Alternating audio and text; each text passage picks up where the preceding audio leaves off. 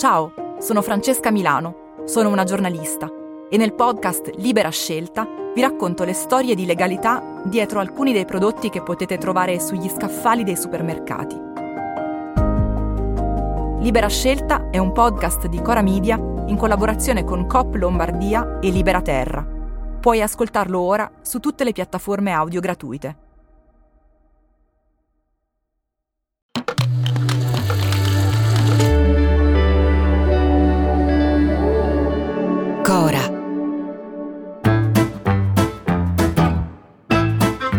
Sono Luca Bizzarri, questo è un podcast di Cora Media e si chiama Non hanno un amico.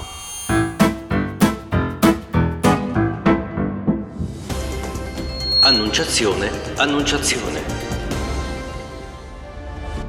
Tra poco, nel mese di maggio, questo podcast diventerà uno spettacolo teatrale una specie di monologo di un'oretta che ricalcherà quello che avete ascoltato finora. Ma questa non è una marchetta. Anzi sì, si chiamerà Non hanno un amico e sarà nei teatri di alcune città italiane, cercatelo. O perlomeno non è solo una marchetta, perché lo spettacolo Non hanno un amico comincerà molto probabilmente con queste parole. Io sono di destra. Dopo ci sarà una spiegazione di questo inizio, ma l'enunciato è chiaro. Io ho votato credo per tutto l'arco costituzionale tranne i vaffanculo. Ma alla fine credo che se proprio dovessi scegliere come definirmi, non potrei mai definirmi di sinistra. Perché nello Stato di sinistra c'è troppo Stato nella vita dei cittadini, tutto quello Stato a me non piace. Ma il risultato però alla fine è uno solo. Ora come ora, non saprei per chi votare. E non lo saprei perché la destra che vedo semplicemente mi fa ridere, mi fa letteralmente morire dal ridere. Diffidate da coloro che non sanno ridere.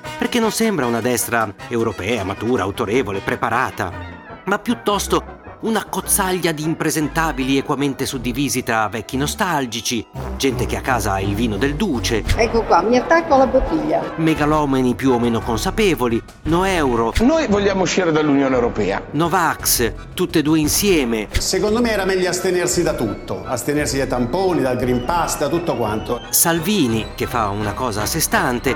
La trota è un animale spesso più intelligente dell'uomo. E una spruzzata di mitomani che cercano in tutti i modi di far parlare di loro, difendendo l'Italia da nemici immaginari della ferocia del fantasma formaggino.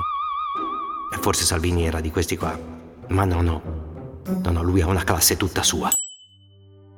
La settimana scorsa si è conclusa con due splendide dimostrazioni. Venerdì, il presidente del Senato Ignazio La Russa, in un'allegra rimpatriata col direttore Senaldi, uno che pensa che la Costituzione l'abbiano scritta anche i fascisti, ha detto che l'attentato di via Rasella è stato fatto a una banda musicale di semipensionati, intendendo che quelli che hanno sbagliato in quell'occasione eh, sono stati i partigiani. I cattivi, secondo la russa, lì erano loro. Anche perché quelli che vennero uccisi non erano biechi nazisti dell'SS, ma erano una banda di semipensionati. Ora, sull'attentato di via Rasella si è pronunciata, come dire, la storia ma mettiamo anche che la russa abbia delle ragioni che non ha. Mettiamo che le vittime fossero davvero quel che dice lui, che non lo erano. Non erano né una banda né tantomeno pensionati. Ma la russa dimentica che l'Italia era invasa da uno Stato straniero, con il quale fino a poco tempo prima avevamo perpetrato delle nefandezze tali che dovremmo vergognarcene per qualche generazione ancora. Magari i partigiani avranno anche sbagliato, però, insomma, la situazione non era proprio semplicissima. Poi la russa si è scusato e ha detto che forse sì, avrebbe dovuto dire che erano nazisti. Ma dietro si sentiva chiarissima la voce della Meloni che diceva E mo m'avete rotto il cazzo! Ma oltre a quello che ha detto il presidente, la cosa più divertente sono quelli che hanno alzato gli scudi per difenderlo, quelli che non ha detto così, che però c'erano anche i partigiani cattivi, ma davvero, che novità, e noi che pensavamo fossero tutti dei santi. I difensori d'ufficio di La Russa fanno più ridere di La Russa ed è un compito abbastanza difficile. Ma nello stesso giorno, proprio a dimostrazione che se uno volesse trovare una destra normale deve espatriare, ma esisterà poi da qualche parte o è solo una mia chimera?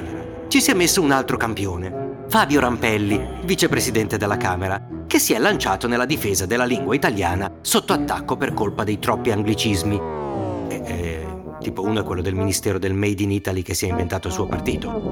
Ma poi voi ve ne eravate accorti che tutte ste cose fossero sotto attacco?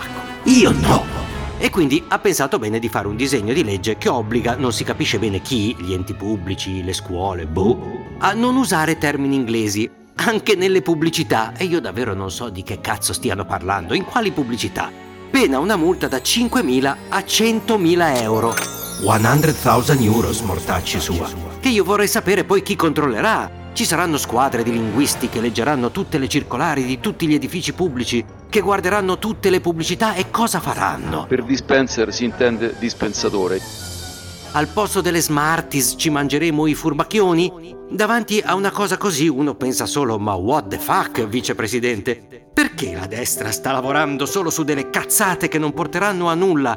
Ma davvero questa corazzata sta adoperando tutto quel consenso che ha per combattere contro i grilli, i libri di storia, la carne sintetica e quelli che dicono meeting invece che riunione. È questo il cambiamento. Allora, eh, nel mese di maggio ci sarà uno spettacolo che si chiamerà Non hanno un amico. Lo spettacolo comincerà con Io sono di destra. Forse. Perché non so se sia del tutto vero, ma non è colpa mia. Sono loro che sembrano a bunch of fucking idiots. Cazzo. Questa mi costa un 20.000 come niente. A domani. Se volete commentare, se avete idee o suggerimenti per nuove chat di WhatsApp o testimonianze di nuove chat di WhatsApp, potete scriverci a nonhanunamico@gmail.com o nonhanunamico@coramedia.com. Anche per gli insulti, prendiamo anche quelli. Non hanno un amico è un podcast di Cora News prodotto da Cora Media. È scritto da Luca Bizzarri con Ugo Ripamonti. La cura editoriale è di Francesca Milano. La supervisione del suono e della musica è di Luca Micheli. La post-produzione e il montaggio sono di Filippo Mainardi. Il producer è Alex Peverengo. Le fonti dei contributi audio sono indicate nella sinossi.